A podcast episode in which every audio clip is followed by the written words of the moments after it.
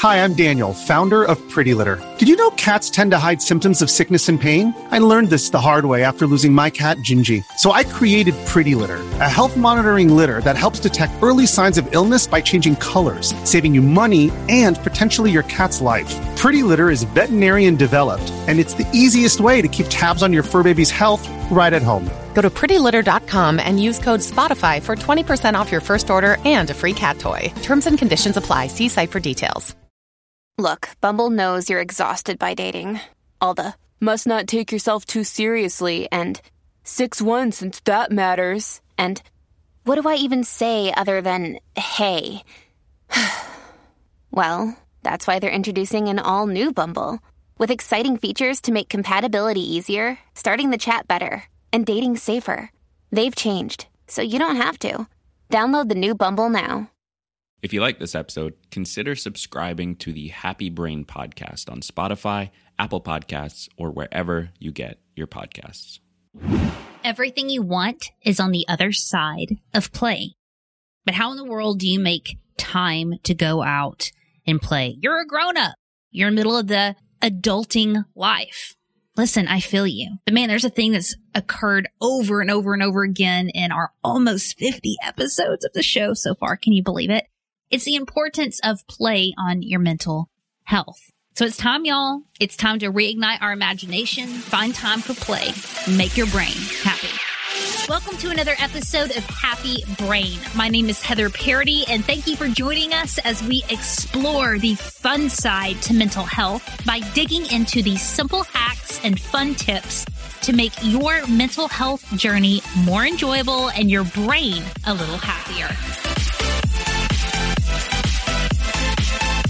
What's up, y'all? Welcome to today's episode of Happy Brain. If this is your first time listening, I'm so grateful for you. My name is Heather Parady. I am your host. Today, we're going to be talking with Steve Ricks, who is the CEO of Imagine That, about how we can reignite our imagination and find the time for play. But if you're new around here and you're like, what's going on? We look at outside of the box ways to keep your brain happy. So I invite you to hit that subscribe button wherever you're listening to this. We keep it short, we keep it sweet, and we have a lot of fun. I want to give a big shout out to Reem66047 who left us this super kind review that said fun and scientific. Heather is great to listen to. She has an amazing way of making science and research fun. I listen to her during rush hour traffic and it makes the time fly by. Reem66047, that absolutely made my day and made me laugh a little bit because if there's one person who is the most unscientific human in the world, it's me. So it's ironic that that's what you're pulling from this.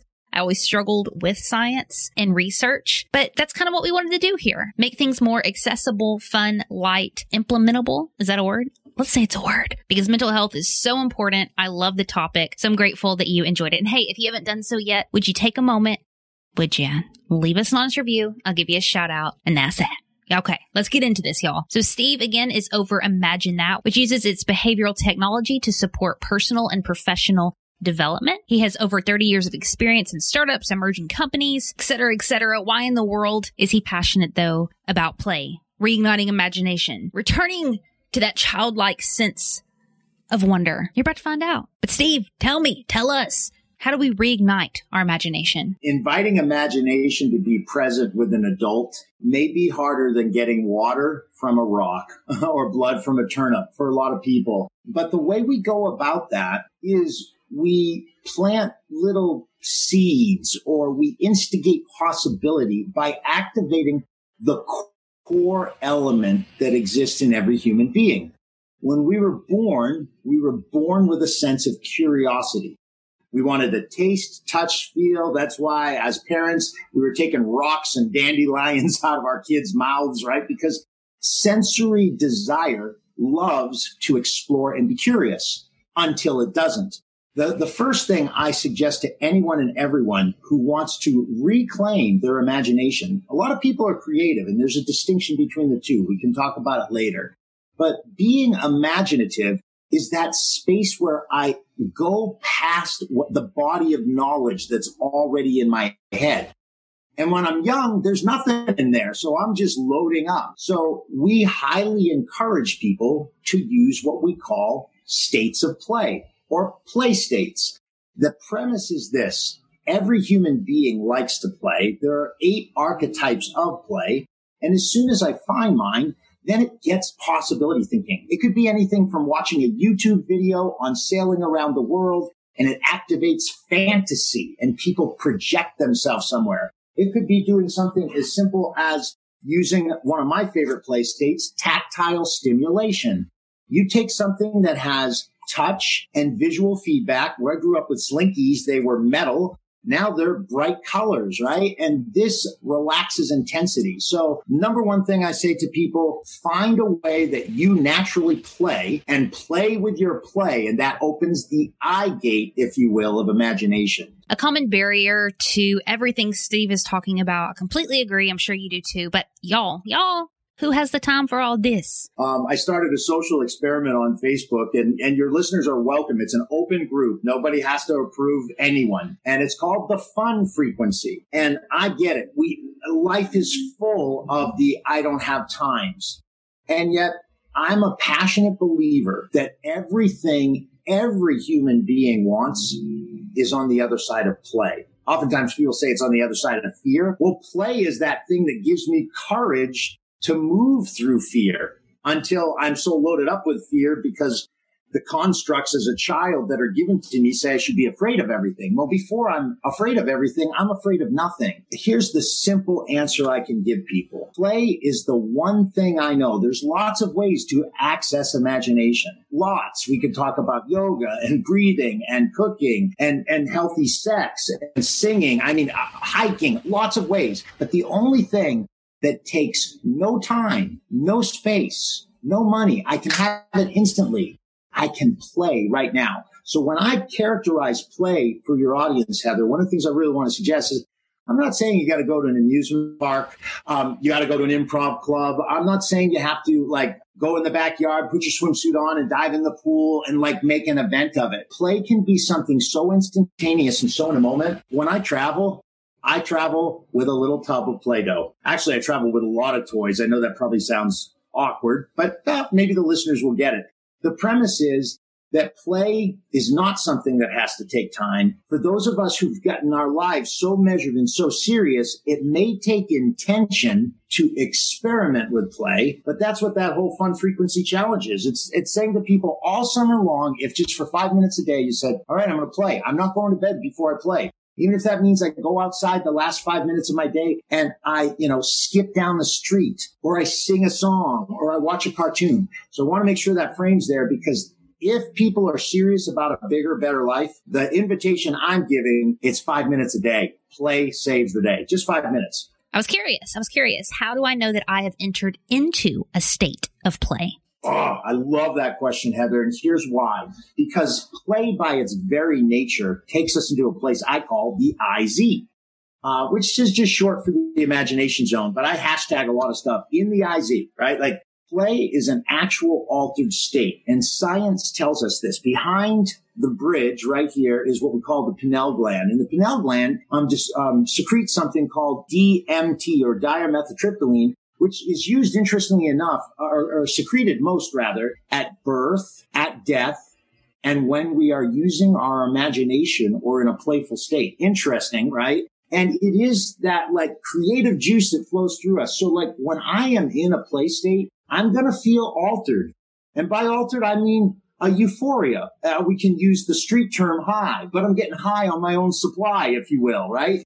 Four things show up. When I'm in a play state, I'm selfless. I'm timeless and I'm effortless and it's filled with richness. It's kind of an acronym STIR, but with an E. So I get stirred up. And those are four great hallmarks that I'm in a play state. Steve, how's this made your brain happy? Two major things. Uh, 10 years ago, I was going through a divorce. Um, it was a second marriage and I thought it was the one that would last forever. And, and, and it ended very abruptly. And, um, I had, at the time had lived in Arizona and I basically said goodbye, packed my bags and I moved to Hawaii. And I said, I'm either gonna find a way to be happy or I'm going to die on the beach of malnutrition. like I just invested everything into the premise that I deserved to be happy. So I was sitting on the beach one day, kind of knees curled up, doing that little, you know, pose of poochy lip, poor me. Why did my marriage end? Two little kids came up to me and they said, Hey, mister, you want to play? And their parents were down the beach a little saying, Oh, we're so sorry. But they came up, Heather, with this such unfettered invitation. I couldn't resist. And it took me down a pathway to the first coach I had ever hired now almost 20 years ago, my second session. I'm paying the guy $500 a half hour. Maybe it was an hour, but Autumn made me play with Legos. I'll never forget this. I'm not paying you to play. He said, Oh, quite contraire, right? So what I take from those lessons is that the way play makes my brain happy is it basically becomes the eye of the hurricane called everybody else's life.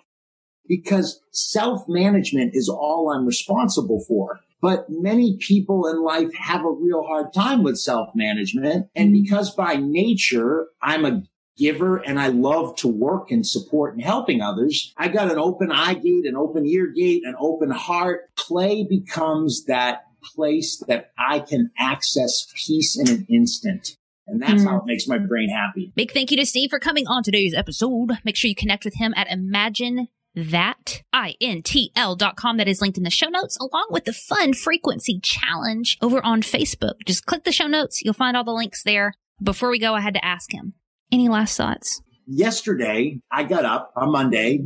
I was all excited about my day. And I, and by the way, just fast background. I'm a go getter. I grew up in Boston. I'm a hustler, right? Work, work, work, work. And about a month ago, someone who introduced us, Lane, said to me, Steve, isn't it kind of funny that you're grinding it out 60, 80 hours a week to teach people how to play their life to happiness? Man, Heather, that hit me right in the heart, square between the eyes.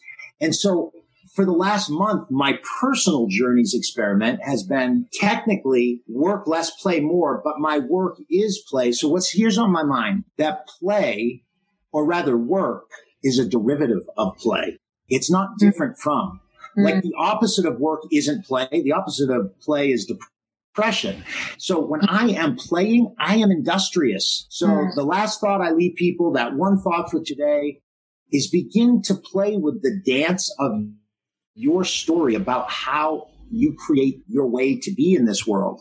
Because if you bring play to it, I think work will begin to feel a whole lot more fun. And especially for your listening audience who's responsible for the well-being of others, whether it's HR departments, managers, leaders, how important to create a container that feels more like a sandbox than an assembly line, more like a playground than a processing center. So whether it's asking yourself what happiness really means, deciding not to work out, or just making some time for play, I hope you take a moment for yourself today, my friends, and make that brain of yours happy. Thank you for listening to another episode of Happy Brain. If you enjoyed this, make sure you hit that subscribe button wherever you listen to podcasts and if you have an extra second, leave us an honest review over on iTunes or your Apple podcasting app. And until next time, my friends, keep that brain of yours happy.